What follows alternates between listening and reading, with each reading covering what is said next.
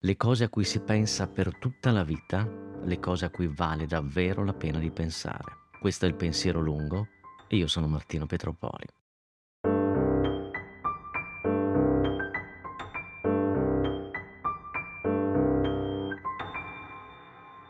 America, ancora.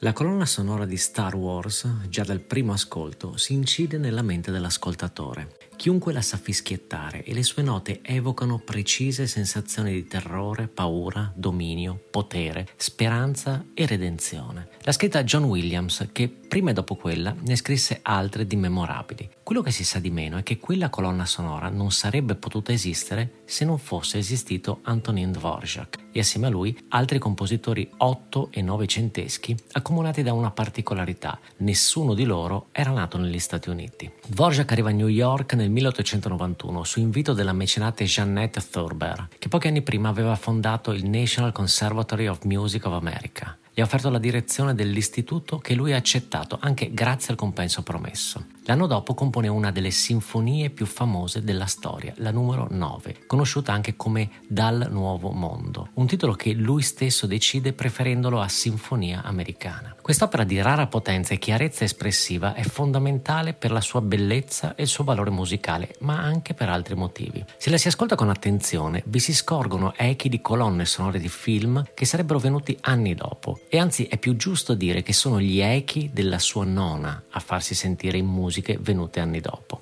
Come accade per altri compositori coevi di Dvorak, le loro musiche sono state spesso citate da molti che hanno scritto per i film, in forma di esplicito tributo, non di certo volendosene attribuire l'origine. Oltre alla nona, John Williams, che abbiamo conosciuto nelle prime righe, ha citato anche i pianeti dell'inglese Gustav Holst, in realtà composti tra il 1914 e il 1916, quindi posteriori alla nona di Dvorak. Nelle musiche di Star Wars e come si diceva ha citato Dvorak nella potenza marziale della marcia imperiale. Vi sono infine altri compositori europei, per essere molto poco precisi e me ne scuso trattandosi di inglesi, boemi, austriaci, tedeschi, che hanno contribuito a costruire la narrazione americana e a fondarne un certo immaginario collettivo. Schoenberg, Mahler, Smetana e altri. Artisti europei hanno insomma dato una forma all'idea degli Stati Uniti. Basti pensare a Gropius, Schindler, Neutra e Mies van der Rohe nell'architettura. In particolare il grattacielo Seagram Building di quest'ultimo a New York, poi ripetuto in maniera ossessiva e con poche variazioni anche a Chicago, ha fondato una certa idea di cosa è un grattacielo e come è fatto. Non che io voglia dimostrare che gli Stati Uniti sono tali grazie agli europei, perché non è così. Lo sono però anche grazie agli europei ed è una constatazione e anzi, ancora una volta, un tributo al loro spirito. Per tornare alla nona, la sua matrice è diversa dalle precedenti di Dvorak e di certo più libera e meno classica. Lui stesso raccontò di averla composta tentando di incorporarvi la nuova grammatica musicale che stava conoscendo in quegli anni, ossia quella americana, dei canti dei nativi o degli spiritual. Non li cita ma per sua stessa missione li traduce e li filtra attraverso la sua sensibilità, dando loro una nuova forma. È come se se ne cogliesse riverbero senza poterle identificare con precisione. Sono presenti nello spirito ma non nella sostanza. Trovo il tema della costruzione di una narrazione molto affascinante e credo uno dei più elevati e ambiti dagli artisti. Quando riesce, quando cioè la propria opera è talmente potente da poter scrivere delle pagine di un racconto corale, l'impeto dell'espressione artistica individuale acquista un'ampiezza straordinaria. È come se l'artista non desse solo voce a se stesso, ma a un popolo intero. E non parlo di inni nazionali o bandiere, parlo di opere d'arte in cui milioni di persone si riconoscono perché parlano la loro stessa voce. A questo punto ci si può chiedere se queste opere abbiano valore perché riescono a far esprimere una particolare voce collettiva o se in realtà abbiano generato quella stessa voce in cui poi un popolo si è identificato, facendola propria. Probabilmente è una domanda che non ha risposta, ma che conduce a un tema altrettanto interessante, ossia quello dell'originalità. Molte di queste espressioni dello spirito americano possono essere ascritte ai contributi di artisti che americani non erano, ma ve ne sono altrettante nate proprio su quel suolo. Basti pensare al blues, al jazz, poi e all'hip hop, per parlare solo e ancora della musica. O, per tornare all'architettura, basti citare Frank Lloyd Wright, che sviluppò una grammatica molto personale che non aveva legami con quella europea, che del resto al tempo era anche molto meno conosciuta dato che i libri e le riviste non avevano una circolazione così ampia da favorire ibridazioni. Fino alla seconda guerra mondiale e alla conseguente diaspora di molti artisti e intellettuali europei, insomma, le due culture si erano fuse e influenzate assai poco. Finché non si sono incontrate, l'opera di Wright aveva un carattere di originalità che la rendeva splendente nel suo essere unica e non somigliante a niente o apparentemente a niente, dato che lo stesso Wright citava prima i suoi maestri americani, Sullivan su tutti, e poi i nativi americani, come gli Inca e le loro decorazioni. Cosa vogliono dimostrare queste osservazioni? Innanzitutto che non esiste una cultura davvero originale e che fortunatamente tutte ereditano o si appropriano di elementi generati altrove e poi che la cultura è la materia per eccellenza capace di farsi plasmare e amalgamare con le sue diverse derivazioni.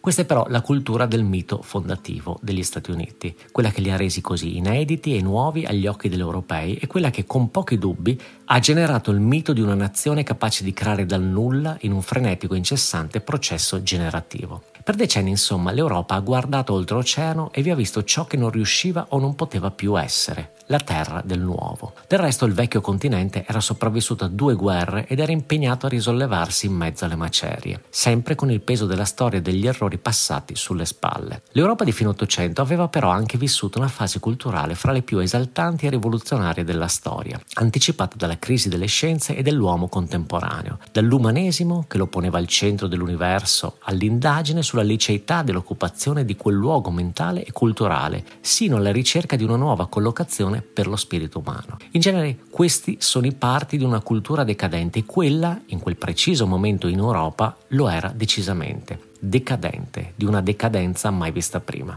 Le culture decadenti sono anche le più interessanti, almeno tanto quanto le civiltà in fase di crescita non lo sono o molto poco, almeno dal punto di vista culturale. In genere le nazioni alle prese con una potente e veloce crescita economica sono troppo impegnate a produrre e molto poco a farsi domande sulla direzione in cui stanno andando. Quelle mature, ricche e riflessive indugiano invece in una speculazione più sfinente ma anche più interessante. Non si interessano neanche più della direzione presa, ma si chiedono se hanno diritto di puntare a quella, se ha senso, se ne sono in grado. È il pregio e la condanna delle società ricche che, superate la necessità di darsi un'identità dopo essere nate e raggiunta non solo la ricchezza, ricchezza ma anche l'opulenza si ripiegano su se stesse, pensano, pensano, pensano. In genere il risultato di tutte queste lucubrazioni è molto interessante e ne prova il fervore intellettuale della fine del secolo scorso. Ora, la mia tesi è che gli Stati Uniti siano la nuova patria della decadenza non è nemmeno una tesi originale. Da chi preconizzava la fine della storia chi interpreta la ricerca dell'aumento del PIL e dell'ossessiva e folle espansione economica come evidenti sintomi di una cultura che ha perso la direzione, molti fattori individuano proprio in quel paese l'epicentro della cultura una delle culture almeno più interessanti. E mi ripeto, il fatto di essere decadente non implica che sia meno interessante da studiare perché, per esempio, contiene elementi autodistruttivi o nichilisti. Anzi, è proprio vero il contrario. Le culture decadenti sono estremamente vitali e quella americana lo è e continua a esserlo. Sarebbe interessante e gentile nei confronti del lettore tirare ora le somme. Ho cominciato parlando dei contributi della cultura europea a quella statunitense e dell'originalità della stessa. Non ho però una risposta, o forse riesco a coglierne una sintesi nella mutazione della cultura americana verso il decadentismo, che in quanto tale e per quello che già si è detto, è anche un tipo di cultura molto prolifico e originale. Lo è, se si cercano degli esempi, nella letteratura e nelle serie tv e nella capacità di alcune di queste di raccontare i tempi contemporanei con un linguaggio che ha la forza non solo di correre parallelo e trarre ispirazione da quello corrente, ma anzi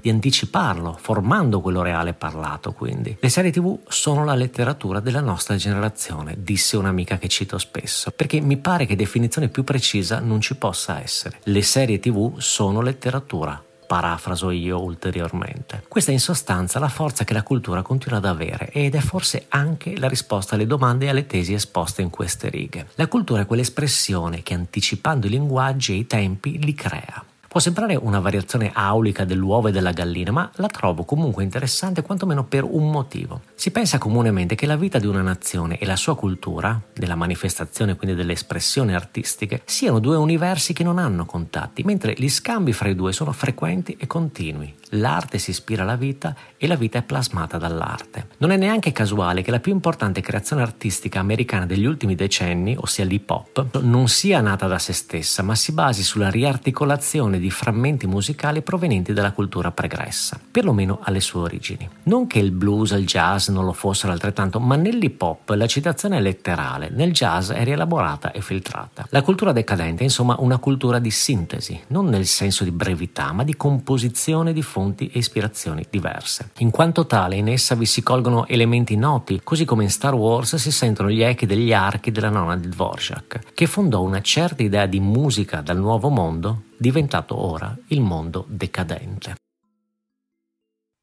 Grazie per aver ascoltato il Pensiero Lungo podcast. Se ti è piaciuta questa puntata puoi condividerla nei tuoi canali social o a voce con le persone a cui pensi possa piacere o interessare. Il pensiero lungo è anche su Substack, puoi seguirlo sottoscrivendolo. Ricevendo ogni numero per email non ne perderai nessuno e potrai leggerlo quando vuoi o puoi. Puoi anche decidere di abbonarti sostenendo così anche economicamente una pubblicazione che resterà comunque sempre gratuita. Il tuo gesto, come quello di chi si è già abbonato, sarà sempre molto apprezzato e valorizzato. Le musiche sono di Jared Balog e Circus Marcus. Grazie per l'ascolto.